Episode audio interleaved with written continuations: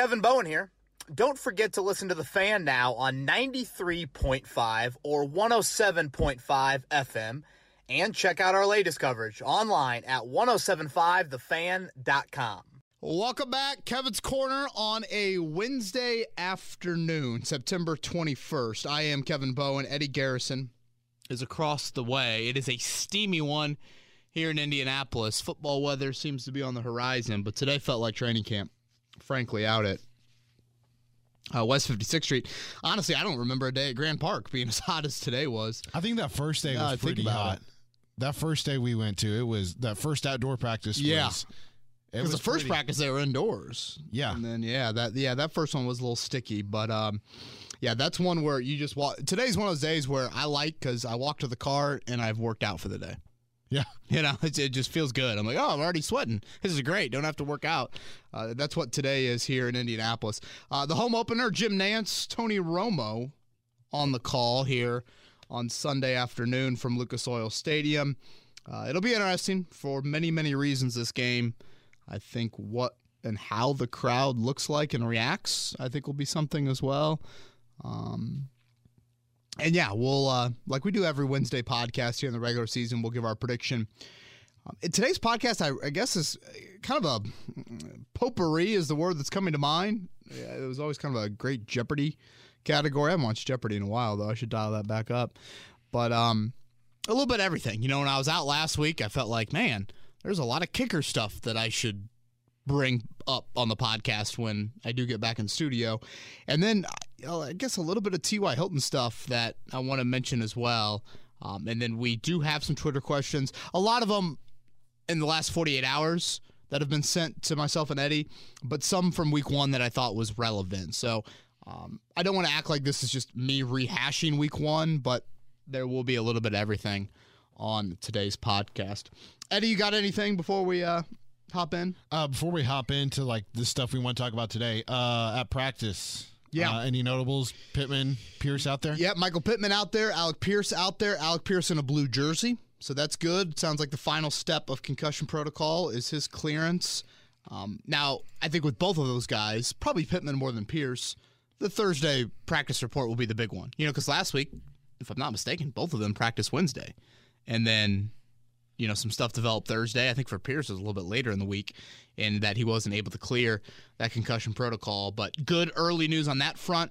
Uh, Bernard Raimann was not practicing. He was walking very gingerly out to practice. So I would say his availability for Sunday is up in the air. Therefore, Matt Pryor, you are retaining your left tackle job, if that is even a debate internally. We can get into that in Twitter questions. Uh, and then lastly, Shaquille Leonard. He continues to practice. You know, I know everyone wants to know is he going to play? Like, if you're asking me at 3:11 on Wednesday afternoon, I, I think he might miss another one. I I'm starting to think back to the Chris Ballard press conference, Eddie, when Chris says when Shaq gets out to practice, now that he's off the pup list, it's like the first day of spring. Boy, that's been true. I mean, we're, we're four weeks into him practicing. This is week four of him practicing. So um, they continue to be very, very patient with this.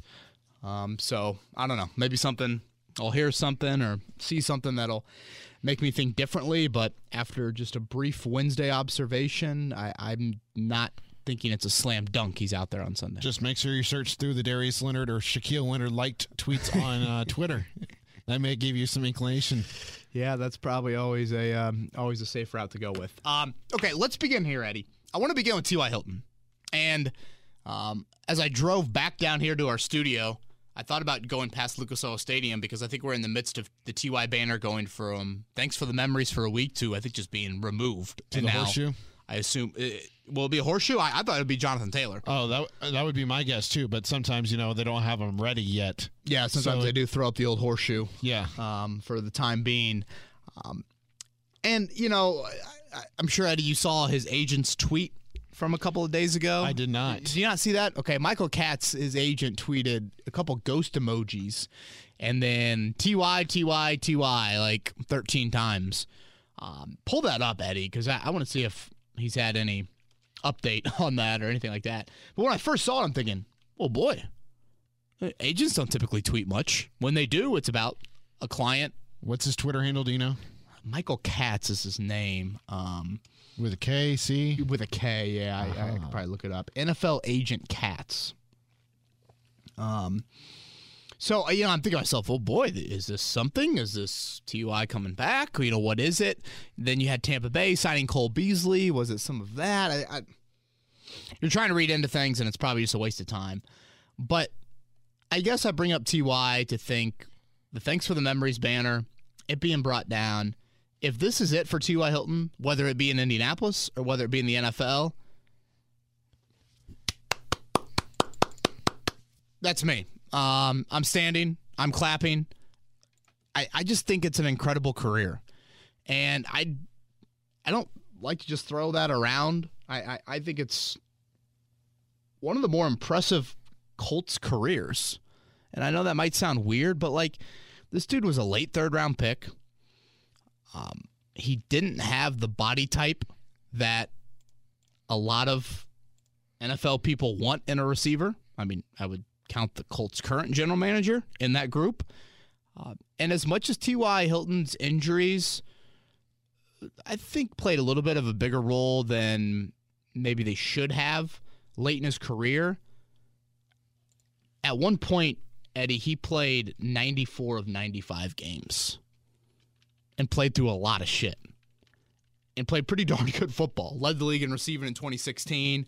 Um, I went back to that 2012 draft. You want to hear some names? Oh yeah, give it to me. Justin Blackmon, Michael Floyd, Kendall Wright. That's Notre Dame grad, Michael Floyd. Easy now. AJ Jenkins, Brian Quick, Stephen Hill. The last two names sound like they're running for Carmel School Board. I mean, those are the first six wideouts taken in that draft. I can't even tell you any of them besides Blackmon and Floyd that had any relevance in the NFL. If you like combine all their numbers, Eddie, I don't know if they get to Hilton's, you know, nearly ten thousand yards um, in his career. It, it was an awful wide receiver draft class. Ty is easily the class of that. Um, you know, some things stand out, and Eddie, feel free to interject on any Ty memories, but just the outright dominance in Houston.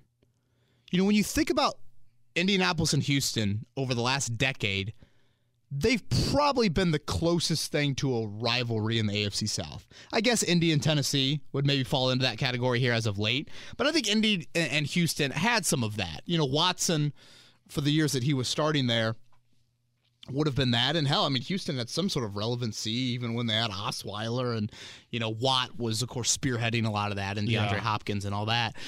But for you to just be that dominant of a player on the road in the division, um, just you just don't take that for granted. And obviously, with the lack of success you've had in the AFC South lately, maybe it's become more apparent for me. Obviously, the game you remember the most is the clown mask Yeah. and that 2018 playoff game, the playoff win, the lone playoff win in the Reich Ballard era. And for T.Y. Hilton, a man that didn't chirp a whole lot, for him to chirp, for him to mm-hmm. tell an equipment manager, go to Party City in Houston and get me a clown mask, and then for him to back it up. Remember, early in that game, on the first drive of the game, T.Y. down the middle of the field for what, 40 or 50 yards or whatever it was from Luck. And that was a message to Houston. I'm going to talk and now I'm going to walk. And you hear wide receivers talk a whole lot. It's the walking that doesn't always happen. Mm-hmm. And again, Ty did it in that moment. Um, some other just memories that pop into my head about Ty. Obviously, the Chief comeback playoff win. I was there. You know him getting behind the defense for that for the game winner. Yeah. What a great ball by Luck, and obviously what Ty did. That probably was his. Well, that probably was his coming out moment to the entire NFL, Eddie. But I'll point to a game earlier in that season that I don't know if a lot of people recall, but I just felt like that was his coming out moment. Which year was that? So that was 2013. Yep. The Colts had several big wins in that season. They beat San Francisco on the road, Trent Richardson's first game. They beat Peyton in their own building, um, in Peyton's comeback here. And they beat Seattle at home. And think back to that Seattle game. Obviously, a lot of its build is Russell Wilson versus Andrew Luck. But I mean, that's a Legion of Boom. And Ty torched Richard Sherman and company in that game. Five for 140 and two touchdowns. I was gonna say I thought he had two scores, five for 140. Yep, and two touchdowns. That's such a Hilton stat line. You know, But I you- would even go uh, before that, KB. I hate to interject during your, your No. monologue here, but uh, that Miami game, second week of the season, uh, six catches, 124 yards. And That- do, you, do you have like his game law? I mean, he certainly had some moments as a rookie. Yeah, I don't want to act like he didn't, but I just felt like to do it against that type of defense, Eddie. You know, Seattle was the class of the NFL defensively at that time. Um, to do it against that group, obviously, he led the league in receiving in 2016. And you know, I was thinking about this. If you were going to rank the greatest wide receivers in NFL history under 5'11, you know, obviously DeSean Jackson will be on the list. Um, obviously Steve Smith would be on the list. Yeah. You know who? I mean, who else? Cooper Kupp, he's on that path. is he under five? I thought Cooper Kupp's six foot. Oh, well, he may be listed six feet tall, but no way he's Well, six feet tall. I guess Yeah, let's yeah, just yeah. go off listed weight. You know, eh, I guess Hilton's up there in my eyes. Wes Welker. Yeah. You know, you, you'd put up there Santana Moss, had a really good career. Yeah, I always thought Edelman was a tad bigger, but yeah, I mean, we're obviously getting into technicalities here with some height. But what I'm getting at is kind of what I said to lead off.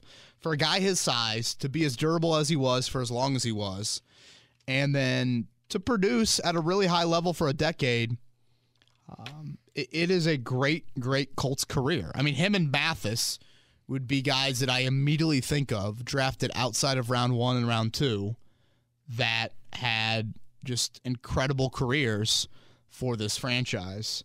Um, you know, Jeff Saturday, of course, would fall into that group as an undrafted guy. I, I know I'm forgetting others and probably should go back to the 80s and early 90s. But um, if this is it for Ty, incredible. Absolutely incredible. He seems content. His son's tearing it up for Zionsville. And we'll see if he ever plays again. But right now, it does not look like that's going to be here in Indy.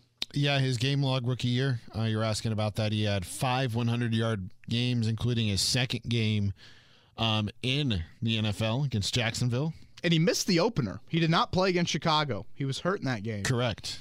And then I think from then So on, that's three, when yeah. he did the uh, 94 and 95 stretch. And, you know, Reggie tore his ACL against Denver, right? In 2013? I thought it was. Yeah, yeah, yeah. Because it was the it was the The, the Peyton, comeback game. Yeah, yeah, It was on a fourth down, wasn't it? Boy, your your memory would be better than mine. I was well. Um, I I remember it because I was there. Yeah, I um Yeah, that to me was just kind of the passing of the torch almost, you know, of Reggie to TY of like, hey, this is now you as the number one wide out here. So um let's move on from TY Hilton. Let's head next to kicker. And d- is it just me or does it seem like Rodrigo Blankenship got cut three years ago? Right. Yeah, just with everything that's transpired, it seems like eons ago. I want to begin here, Eddie. You have that clip pulled up. Uh, I have it pulled up. Yeah. This is a clip from. We did a podcast just before training camp started on the position battles to watch. And I threw in kicker as the final position battle. But I think you can hear in the tone of my voice here just the skepticism I had on, like, is this even a battle? You know, it, to me, it wasn't like Nick Cross versus Rodney McLeod. You know, it didn't really classify as that. So we're going to play this clip. Again, this is from late July, right before training camp started, on, and I say in quotes, Rodrigo Blankenship versus Jake Verity. Hot Rod didn't miss a single kick in training camp last year. You know? Yeah. So I, I I feel like the issue for me just comes down to very specific game settings because you know you've been out to training camp practices, Chris. Mm-hmm. It's not full bore in these kicking drills at all. So when you're kicking in a game and you're thinking, oh man, they've got you know six eight Calais Campbell on the other side, I got to get the ball high. I'm kicking from 48, crowd noise, play clocks. You know, there's a lot of other factors that, and you could say there's about a lot of positions in training camp that are different than a game, but I think kicker especially. I know it might be like, well, he's perfect in camp, he should be great in the season, is different. So uh, we'll see. Again, Eddie, I just, I was like, wait, is this really the competition? You know, it, it they were so irate with Hot Rod getting hurt in the Baltimore pregame. Basically, you know, Hot Rod and Justin Tucker are kicking before the game starts last year. And you know there's always that moment pregame where it's just the kickers on the field. Yeah. You know, guys are back in the locker room. National anthem's about ready to get started. You know, a lot of people are starting to settle into their seats, and it's just kind of the kickers. Mm-hmm. And it's deep kicks. I feel like always with, with the kickers at that point. And a hot rod, I'm thinking to myself, God, he he's acting like, you know, he's Justin Tucker over there, and he's testing out the leg, and sure enough, he gets hurt. And that might seem like kind of a minuscule thing to people, but I think it's an intel into kind of how Hot Rod is wire, wired.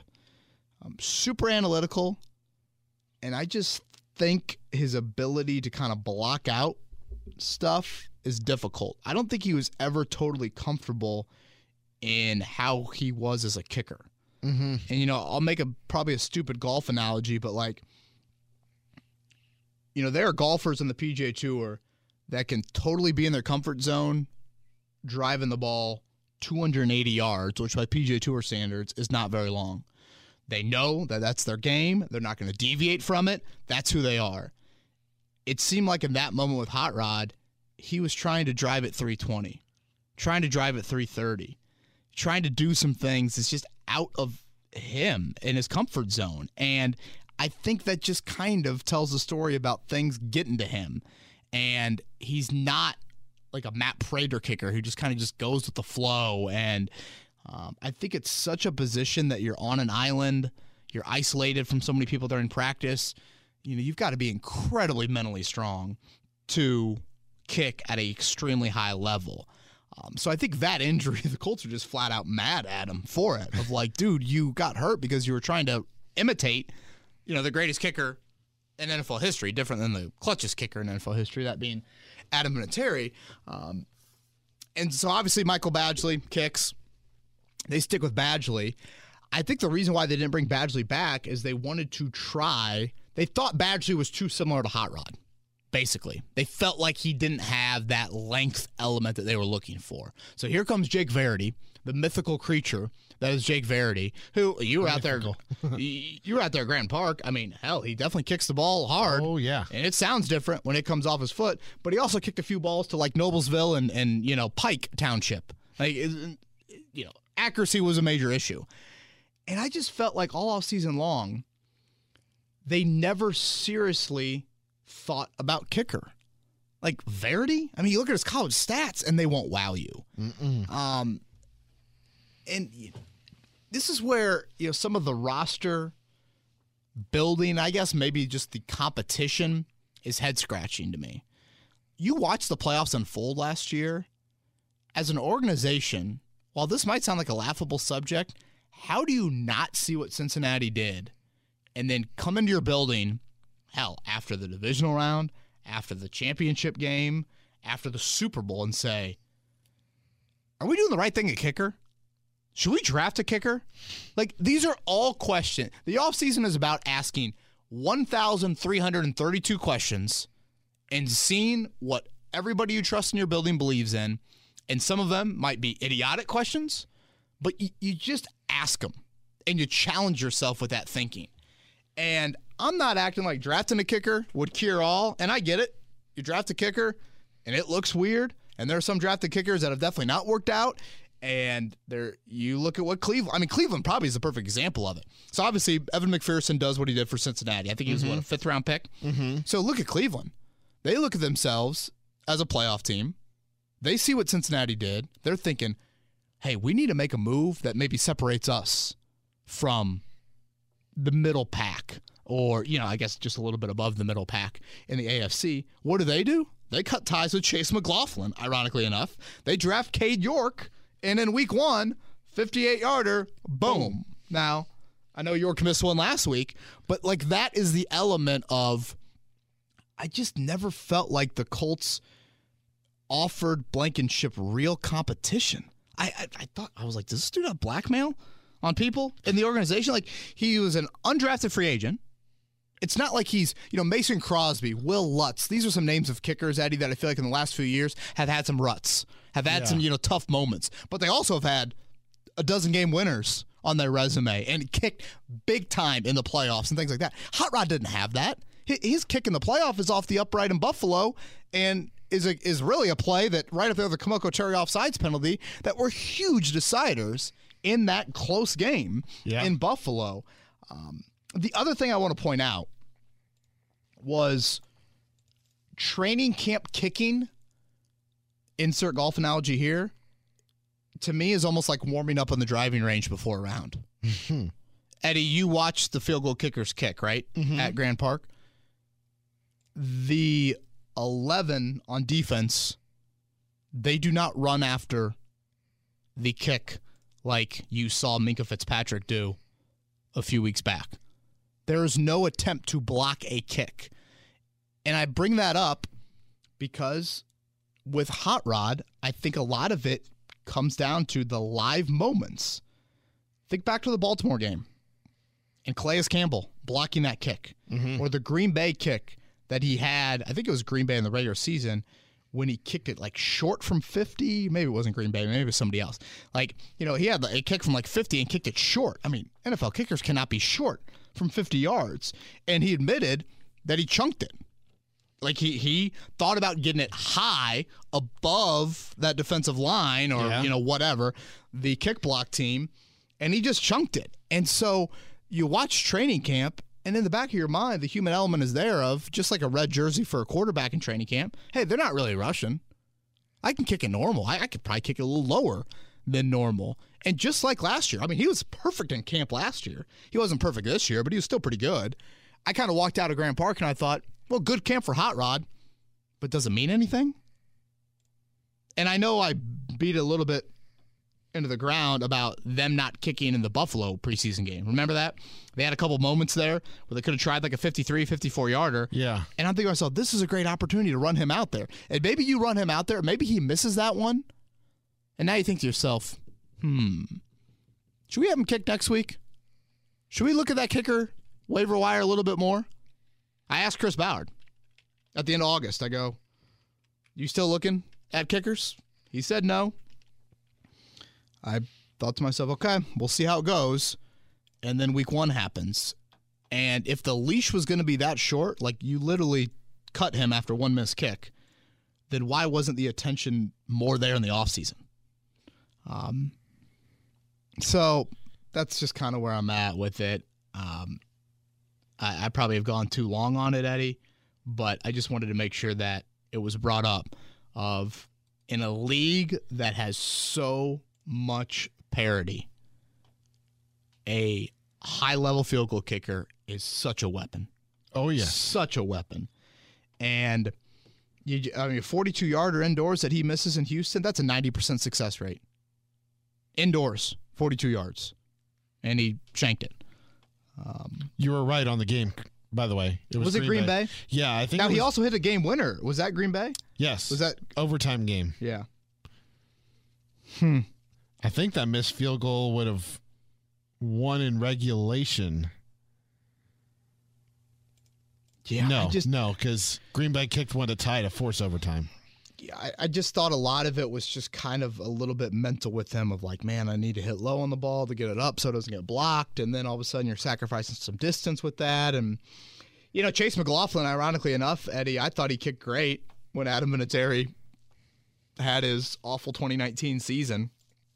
Also, that's another part of it. You have Jake Verity, and if you really like his leg, you know there's somebody here in Indiana that's one of the best to ever do it that you probably could have called up. He's like, hey, can you help this guy? Do a little coaching action. Yeah. Uh, I thought McLaughlin, frankly, should have won the job in 2020. You know, him and Hot Rod were in a kicking competition in camp. And remember, you didn't have a preseason that year. And, and I guess it's just not something that maybe a lot of fans know or realize. And I'm going to report the stats that I see in training camp. Like, you know, they are somewhat relevant, but it's still a walk-through feel to those kicks. Um, so we'll see how Chase McLaughlin does. Obviously, his family had to be thrilled with his performance on Saturday because he was only needed to do one kickoff You mean Sunday? Sunday, and he maintained his job for another week. And they um, they cut they cut the dude from Arizona off the practice squad. So this is Chase McLaughlin's job for the foreseeable future there. But You know, similar to left tackle, I just eh, kicker. I just I, I don't know what Hot Rod had done to earn just kind of as long of a leash as he had. It's just not real competition. Okay, maybe don't draft one. All right. What about signing the top undrafted guy? What about going out and making a move for a veteran kicker? I mean, again, Jake Verity's resume in college was like 60 some percent, especially from longer distances. And as soon as you miss that kick in Buffalo, miss the extra point, it's like, all right, I mean, why, why is he here? Um, you got anything else on kicker, or have we lost everybody that was listening to this point? I think we're good on kicker. All right, man. Let's uh, let's get in Twitter questions before we do a prediction on Sunday. 19 of them. Let's go. Here's number one. Comes from Rodney. Uh, I need to hear Frank explain this. If they found out about Pierce and Pittman and Pittman on Saturday, uh, well, sorry, let me, let's restart that all. I need to hear Frank explain this. If they found out about Pierce on Friday and Pittman on Saturday, why was there no practice Friday? You don't have to hit in practice. You can run seven on seven uh, and form a game plan with the guys you've got. That makes no sense to me. What I mean is this if he truly thought they were both locked in on Thursday, but found out, uh, but found that not to be the case on Friday, how can they not attempt to adjust on the fly? Yeah, um, I, am with Rodney on this. You know, Alec Pierce and Michael Pittman were up in the air. So I think when you're assembling a game plan, you have a game plan, but then you got to make sure you got some backup thoughts if those guys can't go, if they're limited, or if they get hurt during the game. You know, they find, you know, and to me, this gets back to the usage of Nyheim Hines and the lack of usage with him. Think about Hines, Eddie. Correct me if I'm wrong, but isn't he your most experienced skill player? Yeah, is it always out there? Taking wide receiver reps. I mean, he knows the playbook. Nyheim Hines is a guy that knows a lot of roles. I think he could handle a sudden change of, hey, Nyheim, we're actually going to use you a little bit more. It's not like you're asking a practice squad guy on Saturday morning Yeah. to get 20 touches in a game.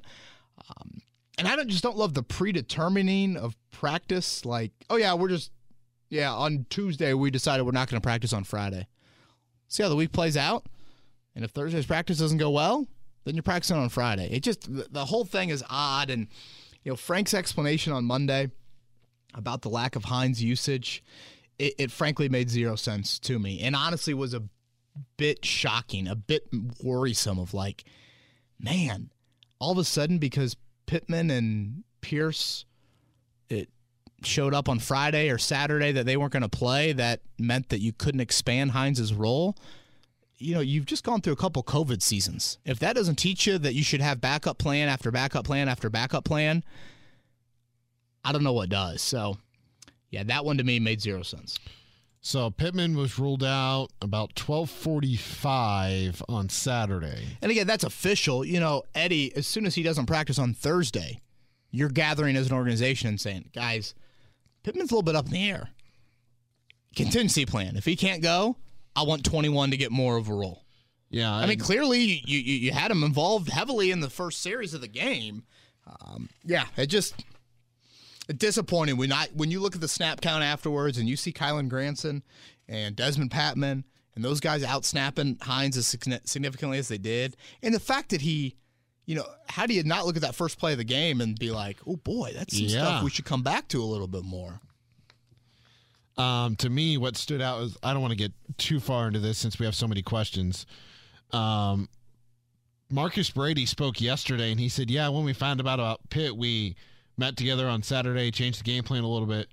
And then you listen to what Frank had to say on Monday. He said the low snap count for the Colts offense, he said you only had about like 47 ish meaningful snaps. And about the first 15, you had Nyheim scripted in there. So it's like, if you know you had to change it and you guys came together and you changed it, how the hell is he not on the field more? I mean, if you're ranking the skill players you had, and you know what also is wild is like Campbell doesn't get a, a target till the end of the game. You know, if you're going to tell me the start of the day, start of the day, no Pittman, no Pierce, nine carries for Jonathan Taylor. Parris Campbell doesn't make any sort of statement in the game until an offensive pass interference penalty in the fourth quarter. I would have said, "Hello, Nyheim Hines." Yeah. hello. And instead it was like how Adele says hello in that one song, like kind of fades off like that. Hello. Yeah, great, great impression there. Uh, thank you. Uh, Mark, I was never a Wentz fan, but it looks to me that some people may owe him an apology. Can't blame the wide receiver or tight end group yesterday, or I should say uh, this past weekend, uh, because they didn't improve from last year. Just saying. Well, Mark, I make the argument they've gotten worse. I mean, Carson Wentz had Jack Doyle, T.Y. Hilton, and Zach Pascal. I mean, if you look at Washington's pass catchers, we did it on Monday. I mean, it's a far different group. Um, do you ever pay attention to those next gen stats? Do you ever look into that? I do a little bit. So, you know, again, it's kind of some deeper analytics on each game. And I went back and looked at the numbers from week two. And there's a stat called aggressiveness, which basically it tracks how many of your pass attempts, so as a quarterback, how many of your pass attempts are thrown into tight coverage. So basically, if the defender, I, I think the criteria is if the defender is within one yard or less of the target at the time of the pass, completion or incompletion. Matt Ryan's aggressiveness percentage was 30% on Sunday. I know that might not be super relevant to a lot of people. That was 5% higher than any quarterback in the NFL. So basically, Matt Ryan was throwing into tighter windows than anyone else in the NFL by a decent margin on Sunday. And in a more of an elementary way to say it, those dudes weren't getting open. They weren't creating separation. And I think that just again continues to add to where you're at right now from a skill position standpoint.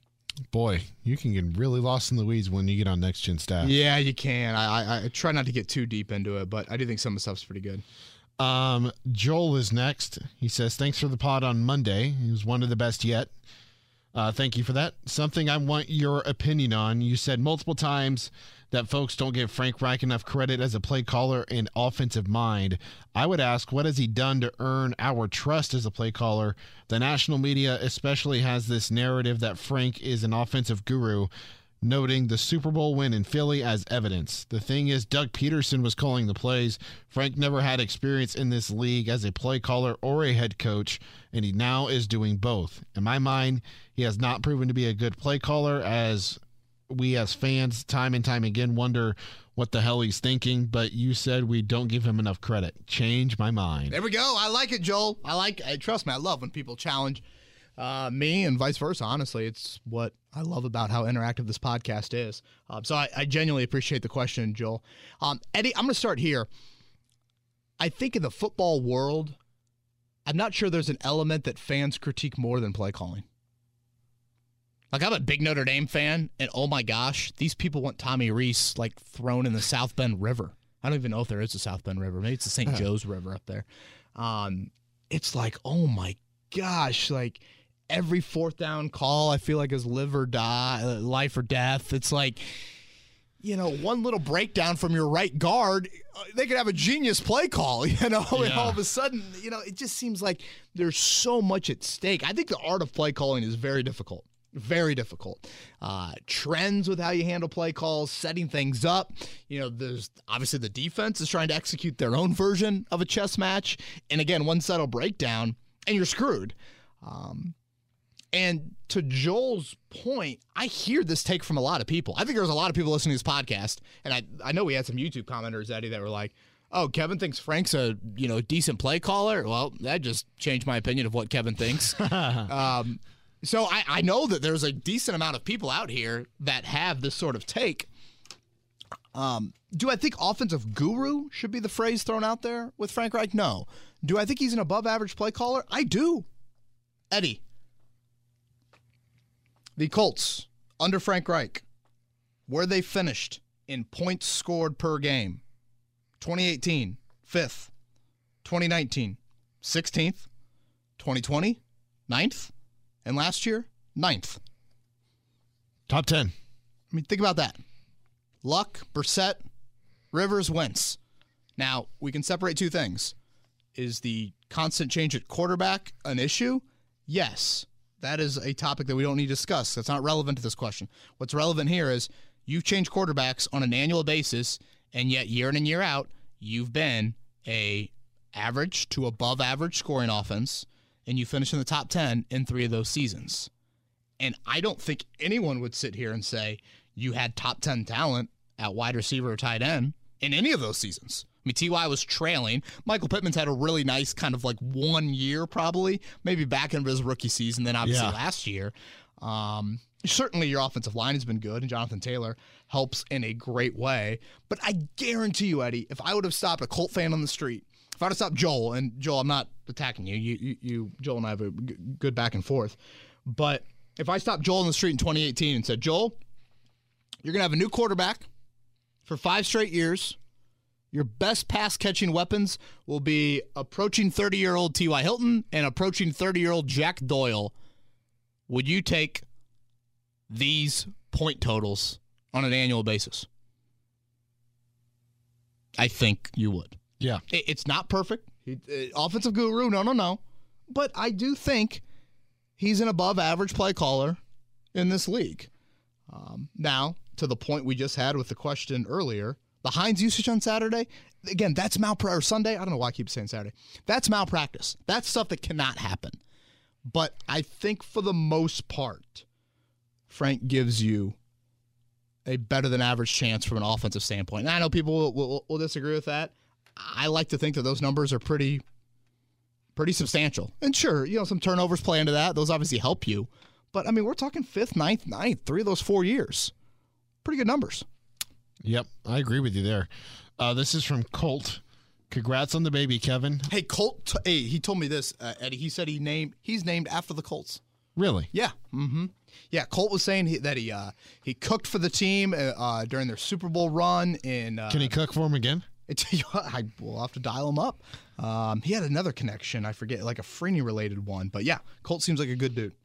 Uh, he says, I have almost a two year old twin boys, and it's incredible. I love it, Colt. Love it. Twin boys, man. Woo-hoo-hoo. Uh, he Good also luck breaking up says- those fights. He also says, Congrats to Maddie. No epidural. Can, can you believe that? He said, Definitely harder than sitting through the uh, nauseating performances. Well, I, I think uh, Maddie would agree wholeheartedly with you, Colt, and she'd probably want to insert a cuss word after that. Uh, two questions. I'll let you answer this first one, then I'll get the second one.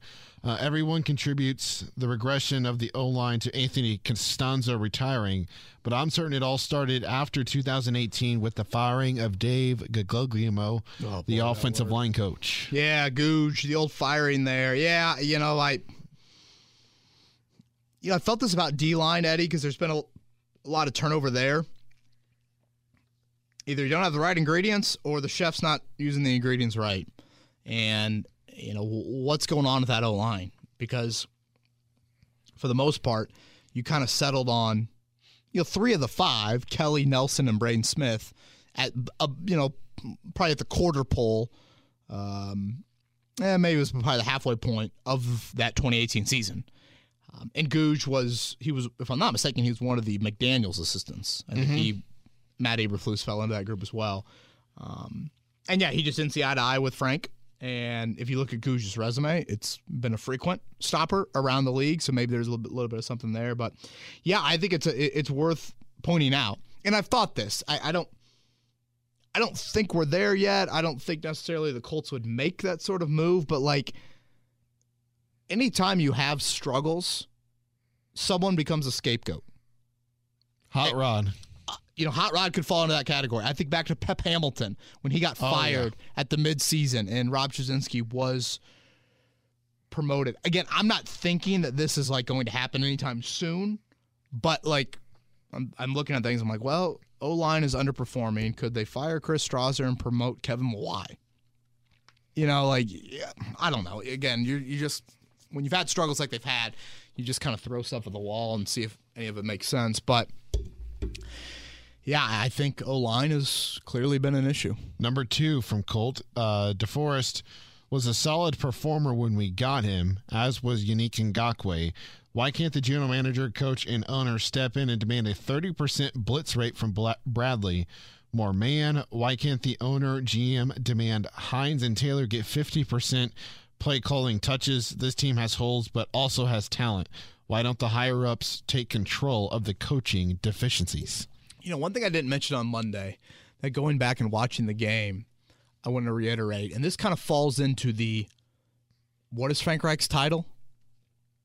Joel wanted. Joel wanted to ask offensive play caller. What is his title, Eddie? Head coach. Thank you. If I'm Frank Reich last Monday, and I don't know, maybe he did this. If I'm Frank Reich last Monday, I walk down to Gus Bradley's office and I say, Gus, you weren't here last year, but I'm going to sit down and let's watch the opening drive of the loss to Jacksonville from last season.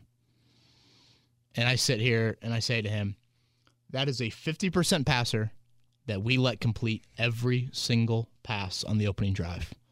And while all those Jacksonville guys were thinking, man, that pina colada is going to taste real good in the Caribbean come tomorrow when our season's over. They got hope right there, right at 10, 108 p.m. Spero Dedes said, oh boy, what a start for the Jags. Trevor Lawrence, perfect on the opening drive. And they got hope. And if I was Frank Reich, I would say to Gus Bradley, and I'd make it very clear, this is what happened last year to win. I think it's fair to say so far in the NFL, Trevor Lawrence has been an average quarterback. Fair. Maybe not even average. Demand this cannot happen again. Like, I, I don't care what scheme you want to develop, but we let Trevor Lawrence dictate to us. We hoped Trevor would make mistakes. We need to dictate to him. We need to disrupt timing. We need to, you know, whatever, from a blitzing standpoint, whatever you want to cook up that is going to disrupt and really force this rookie quarterback or second year quarterback to continue to make a lot of the mistakes he's made so far in his 19 game NFL career. That did not happen. So I think this falls into Colt's question of a, again, when you have that title as head coach, to me, I, I, I don't, maybe I'm dead wrong. I just think some of that's lacking. I can see that a little bit too. And again, when it's so glaring and so obvious, and last year, the season finale, that has got to, I mean, I know it. Frank thinks about it endlessly. I mean, hell, you sit there, Jim Irsay's office, how does it not? Mm-hmm. You know, three hours after th- that game ends. And for then the same opening drive to play out, and frankly, it felt like the same game. I don't know about you, Eddie. I felt like Oh, watching yeah. that game, I felt like it was the same exact game. Matt Taylor and Rick Venturi said the same thing on the call on the radio. This is the same exact game. The interceptions look similar from Ryan and Wentz. Taylor going nowhere. Ryan under siege. You know, Marvin Jones doing his thing. Like, yeah, I just, uh, Uh, this question comes from Zach. Uh, he wants to congratulate you on the baby boy again. Thank you, Zach. Halfway through the pod, I'm assuming on Mondays, and he's wondering if these losses caused the team to have some urgency and sign an OBJ type of player or make some type of move. They normally wouldn't, but with jobs on the line, you have to do something. When is OBJ healthy? Probably November. Don't they still have like a, his locker up with the Rams? Yeah, there was a report that came out yesterday or earlier today that uh, his final three teams that he's probably going to be deciding between are the Giants, the Bills, and the Rams. Give those to me again. Giants, Bills, Rams. Boy, that, that there's some juice in that trio. The two and zero Giants. Um, yeah, again, when is he healthy? Does he want to come here? That's probably the bigger question. Uh, if you've watched the Colts so far, and you were Odell Beckham, would you want to come here? Nope. Especially, you know, in the offseason, he had that tweet about, you know, Matty Ice going to cook it up or something in Indy, or I don't know. I can't remember what it was. Uh, Andrew, hey, KB, my question is how can a team with multiple Pro Bowlers come out so lifeless through the first two weeks?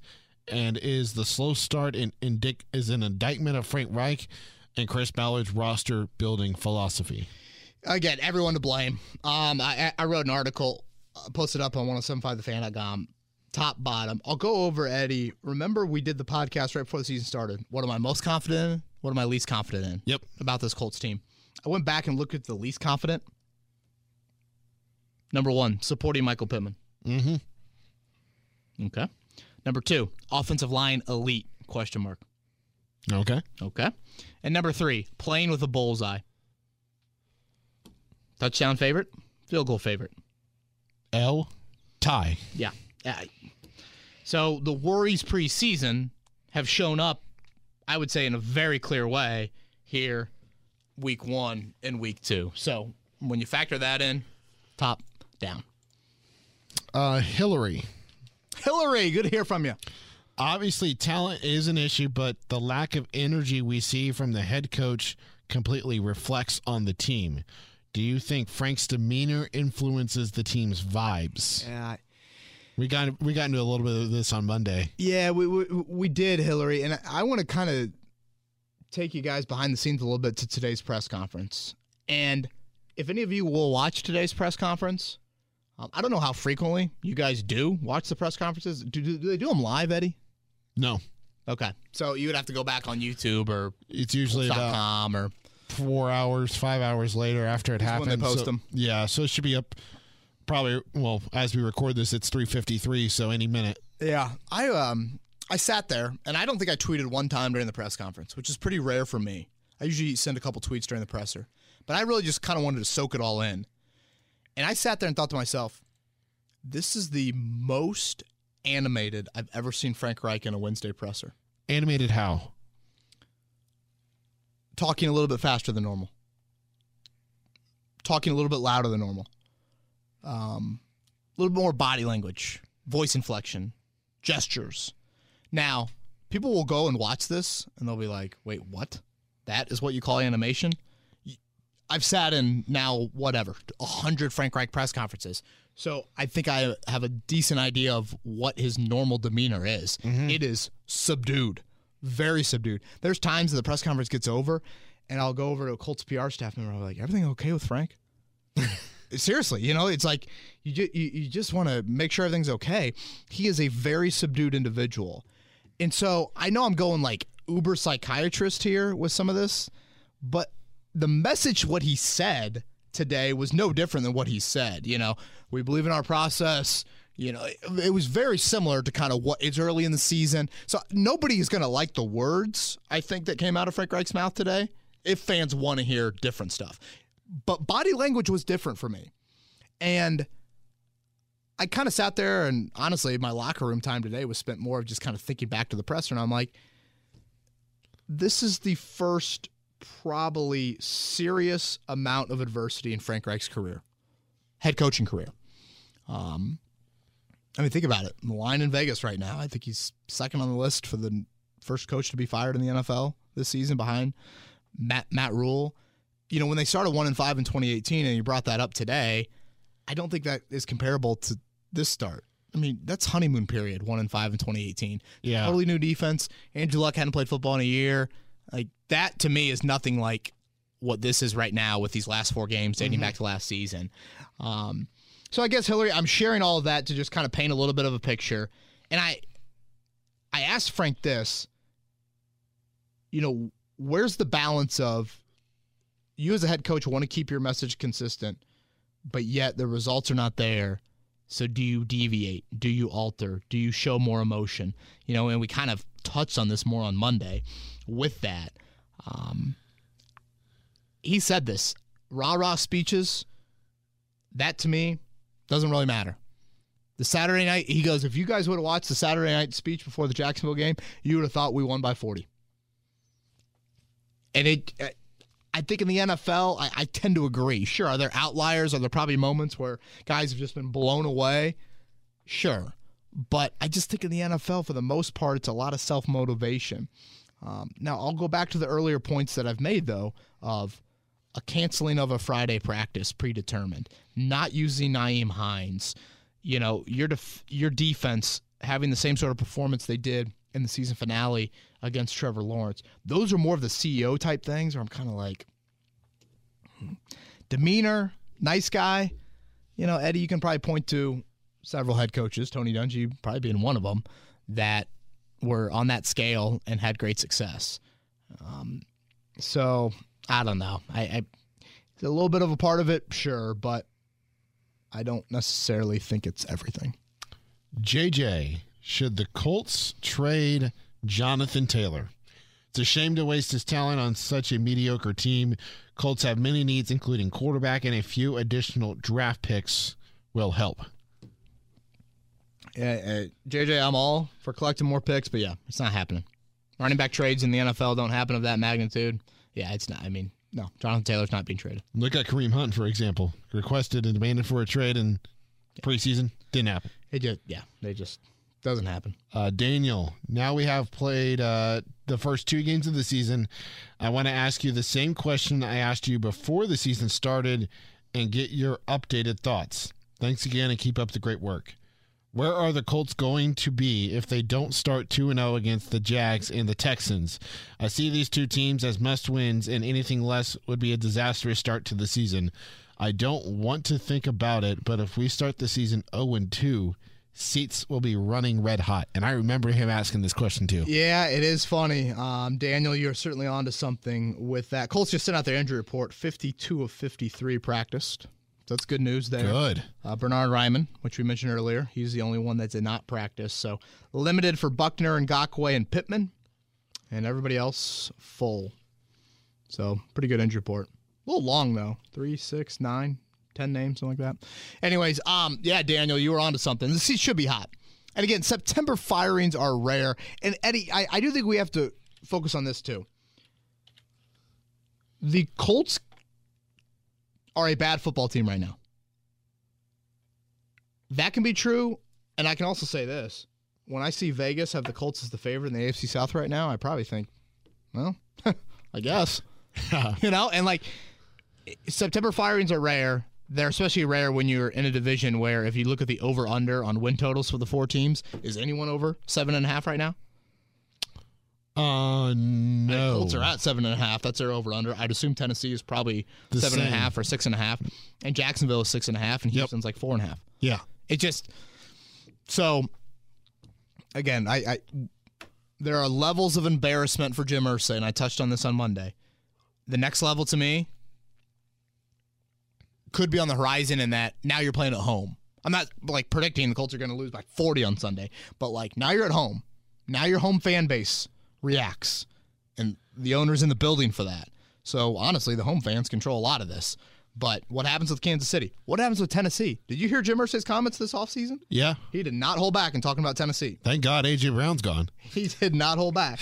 And then, as I mentioned on Monday, you know what you've got coming up here um, in a month, and that would be one Carson Wentz back in back in your building. Next question is from Matt. Based on what we know of Frank Reich, some of the things we've heard him say in the past, and some of the decisions he's both made on and off the field, should we be concerned that he and possibly Ballard as well rely too heavily upon heavily upon faith and or belief in players and situations versus tangible performances and results? I think about some head scratching moments and decisions where they've stubbornly stuck with a player, a play call, or a philosophy when it seems obvious to everyone else that it's not working. Are they judging by what is true or what they want to be true? His example was the wide receivers. Eddie, read that last sentence for me again. Are they judging by what is true or what they want to be true? Man, kind of jarring to hear that. That's a fair question. Boy, it's totally fair, Matt. It is totally fair. Um, I would agree, and I guarantee you, if a member of that Colts front office heard that, they'd be like, "No, that you know that is not true." But How preposterous. you know, I, I I think there are some actions that would lend you to think that the blind loyalty has been there at times. And it has been a little bit. I mean, hell, Hot Rod would be an example of that. We just went over it. Eddie, I'm going to turn on the lights in here. It's so dark. That's fine. Um, I guess let's turn it on over here. Um, y- you know, yeah, I do. It's one of those things with Frank. It's, I think how you treat Monday through Saturday, Eddie. When you're formulating a game plan and you're behind a closed door, no players are around, you're critical. You're saying to your staff, guys, I don't trust this guy as much as I trust another guy. You know, we, we, we need to get him involved. And obviously, when you get outside that door and you go see the guy that you don't trust very much in the hallway, you're slapping on the butt and be like, "Come on, you know, hey, hey, here we go. You know, I got, I got so much faith in you, man. Like, we're gonna come to you in a critical moment. You're, you're gonna make a big play." But you got to be honest with yourself when you're again formulating a game plan. Yeah. And you know, I, I'm thinking back to like those days when you know you'd have eight guys on your basketball team and you have to play everyone at least two quarters. Well, just because the kid's on the floor for two quarters doesn't mean you're running the picket fence for him. it doesn't mean hey, clear out here, Billy. Uh, we're gonna give Billy a little isolation here. No, you're not doing that. so I, that's where I think, and I'm obviously you know being a little tongue in cheek here, but that's where I think at times. I go back to the example I used on Monday's pod. I think it was Monday's pod where I asked Frank and May, you know, is this a key evaluation time for your whiteout group? And he says, yeah, it is. And we'll make a decision after this. But I already know what my answer is going to be to Chris. Yep. I mean, what? you know, it's like, why even practice then? you know, that, that, Yeah. That's kind of my thought process with that. So um, I just think you've got to be so critical with a fine tooth comb with your entire roster, your entire game plan.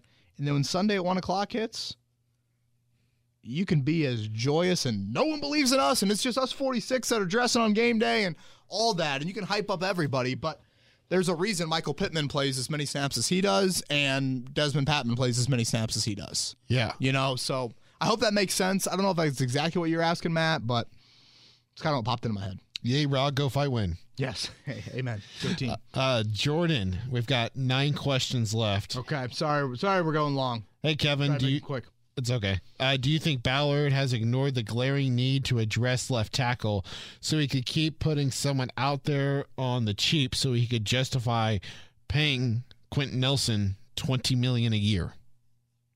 Um. n- Again, for left tackle, Eddie, this is an overtime period. This is a three or four year argument. I, I, I'd, I'd argue at least multiple years. I'd argue probably more of a three or four year issue. Like, Yep. you know, I, you can't pay everyone 20, 20 million, obviously, but you know, if you would have found a rookie two or three years ago, that rookie would be on the end of his, you know, contract. You wouldn't necessarily be paying him an absurd amount of money, but maybe that guy would have developed into a starting tackle. Um, and I just hearing this question is just reiterating to me the need to hit on rookie contracts. Um, so yeah, Uh, Flippin and Ben. Uh, if the offense continues to heavily rely on Michael Pittman Jr. and Jonathan Taylor, will Ballard be forced to make additions via free agency or trade? Kenny Golladay or Tyler Lockett come to mind? I mean, be forced. I, I don't know if I'd use that sort of phrase, but I mean, how do you not? And honestly, when I saw the Ty Michael Katz tweet, I'm thinking to myself, did it take that embarrassment for the Colts to go out there and pry Ty off the couch and beg him to come back to West 56th Street? Um, we'll obviously see if that happens. And you know, a trade you wouldn't necessarily need this, but again, it's a two way street. Um, and you got to remember, it wouldn't take major draft capital. I think, especially to get a guy like Golladay.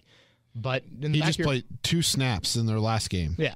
But in the back of your mind, you still got to think about quarterback in the future and trying to acquire that quarterback and making sure you have enough draft capital to do that. Colts chatter, a rather lengthy one. Okay. You can you, you, you can uh, paraphrase if you need to. Um, there's a couple of questions in here, so we'll do one at a time. Okay.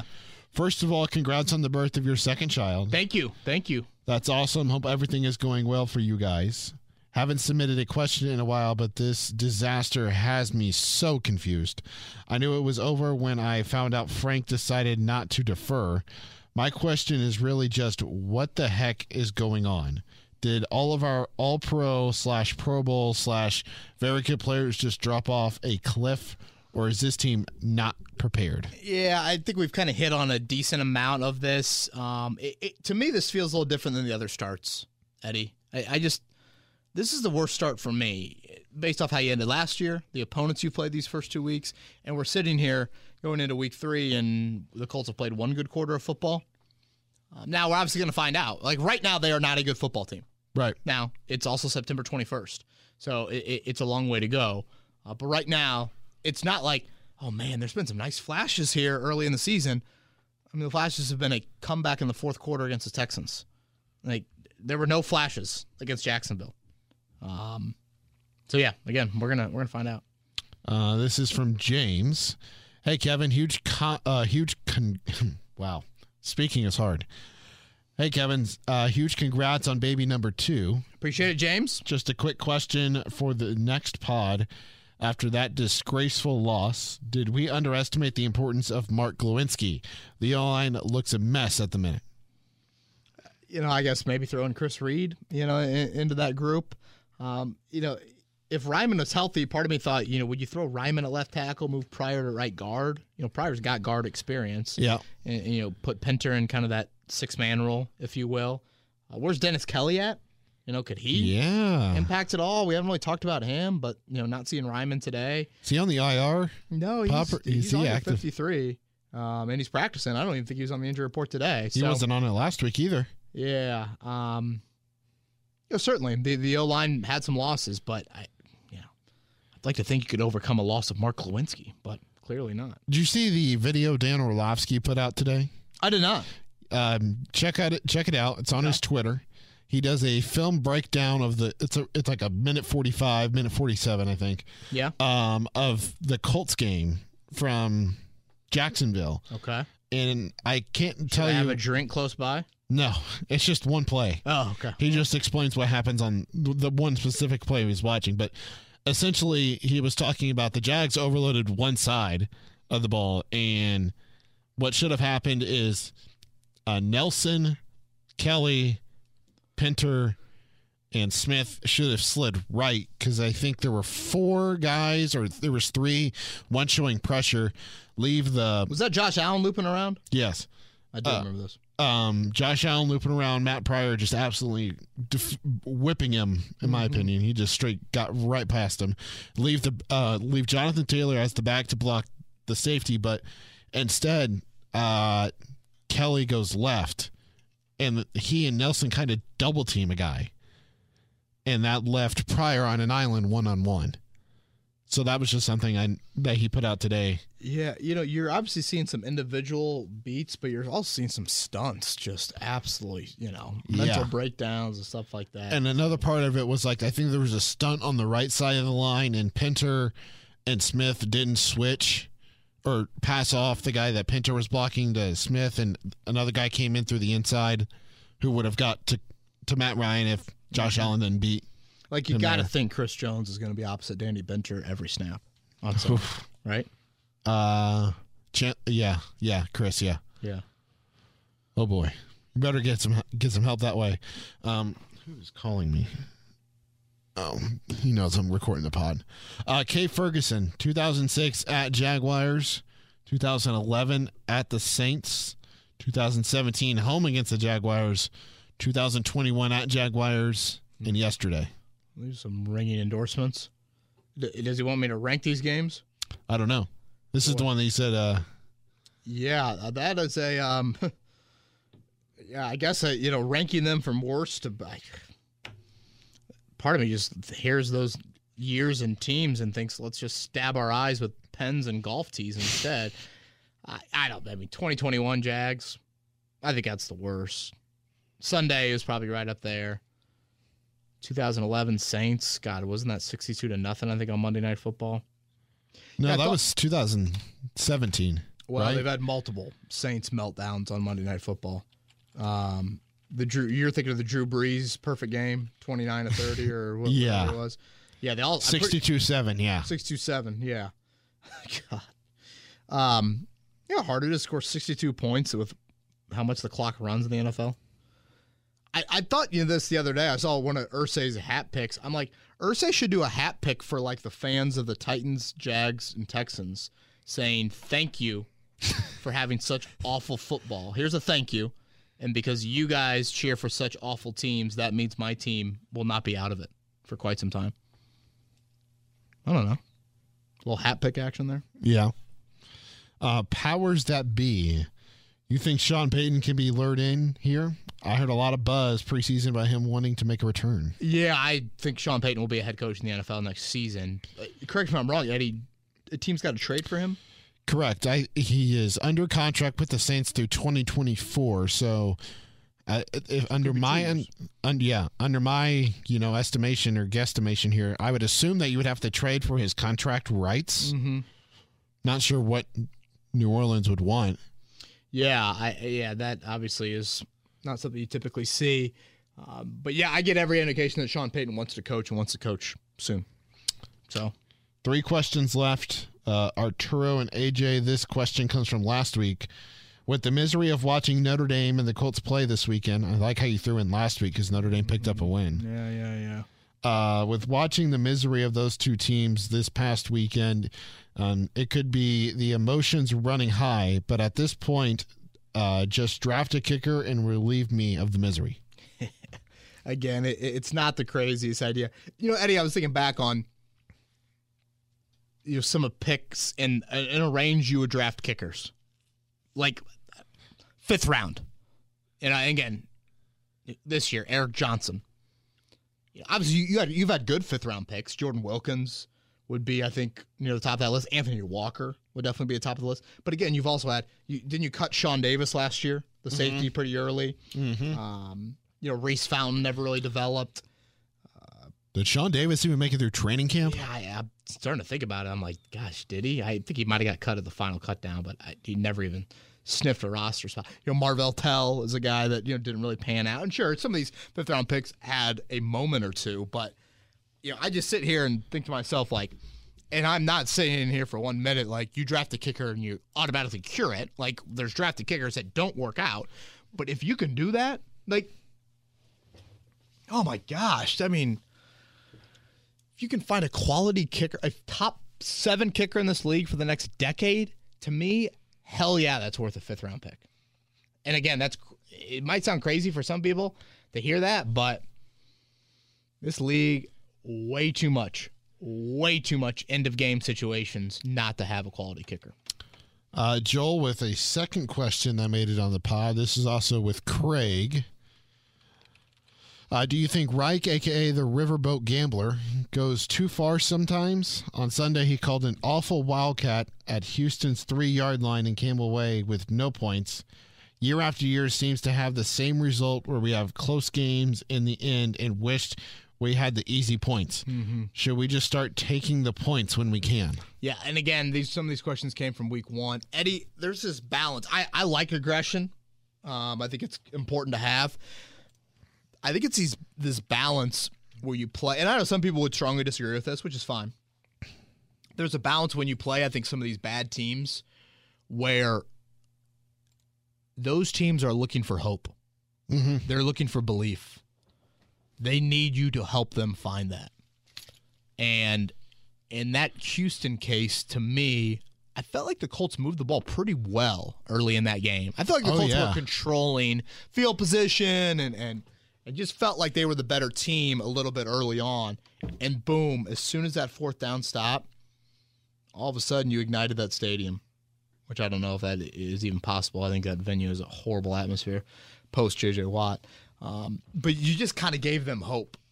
So I again, I know I'm like, well, when you play bad teams, that means you don't get as aggressive. I, I don't know. Maybe I'm wrong on this.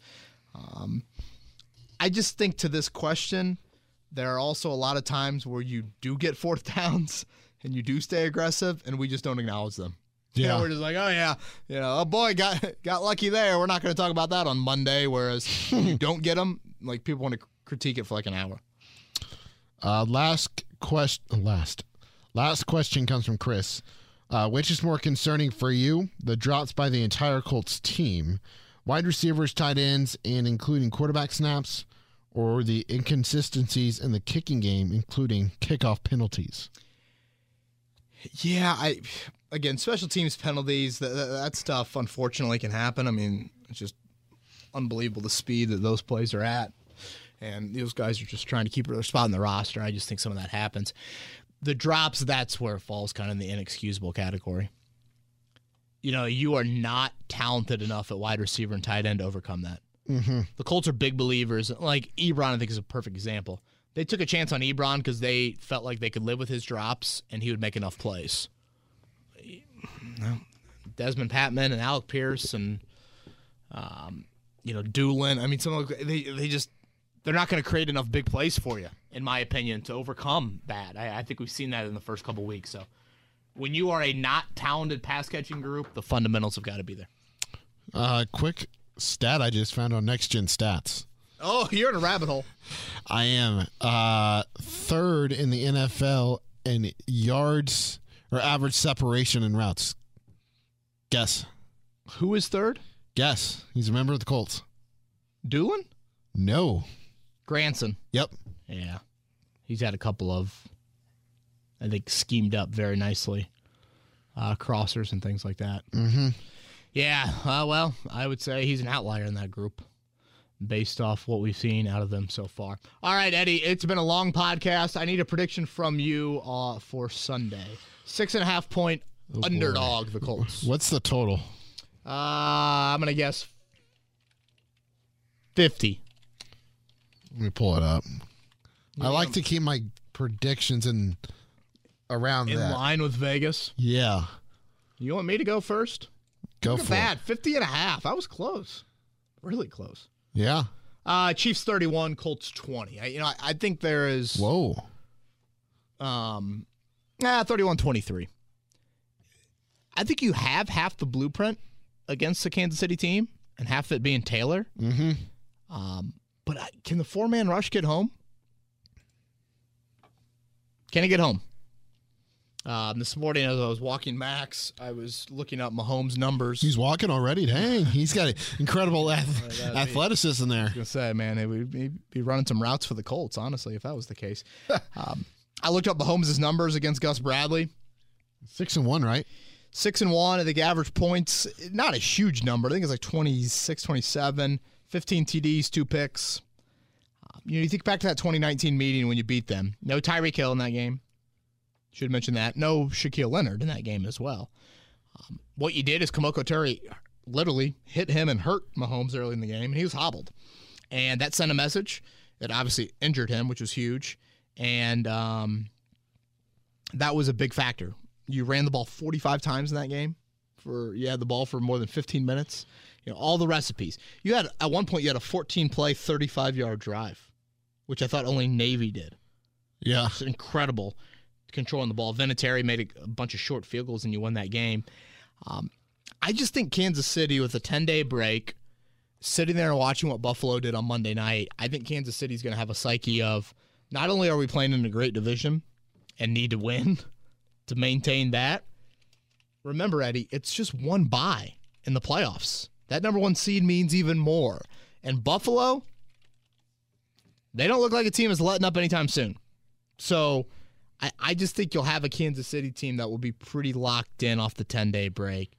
Um, so I will go with Chiefs 31, Colts 23. Andy Reid is four and one after a Thursday night game. Interesting. Thirteen and one after byes.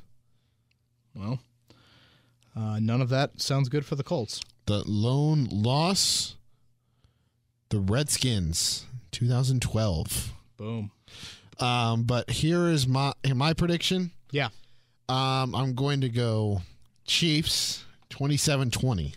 It's a late drive from Patrick Mahomes that'll win it. Oh boy. So you think tie game? Late, late. I do. Interesting. I look at the way that LA played them, and LA, you know, they had it. They had their chances to win that game. They dominated the clock, time of possession, kept Mahomes off the field. Colts can certainly do that. Um, hopefully Pittman is healthy because I think that changes everything. Um, but I do like I do like the 27-20. All right, let's come back on Monday. Um, we'll do a recap pod, and then Wednesday again. It'll be Tennessee next week. Another home game for the Colts. Uh, anything else, Eddie? I can't think of anything. He's Eddie Garrison. I'm Kevin Bowen. Thanks for listening to Kevin's Corner. We will talk to you on Monday. This has been Kevin Bowen. Thank you for listening to another edition of Kevin's Corner. If you haven't already, subscribe on iTunes or Stitcher for the best Colts and Pacers coverage.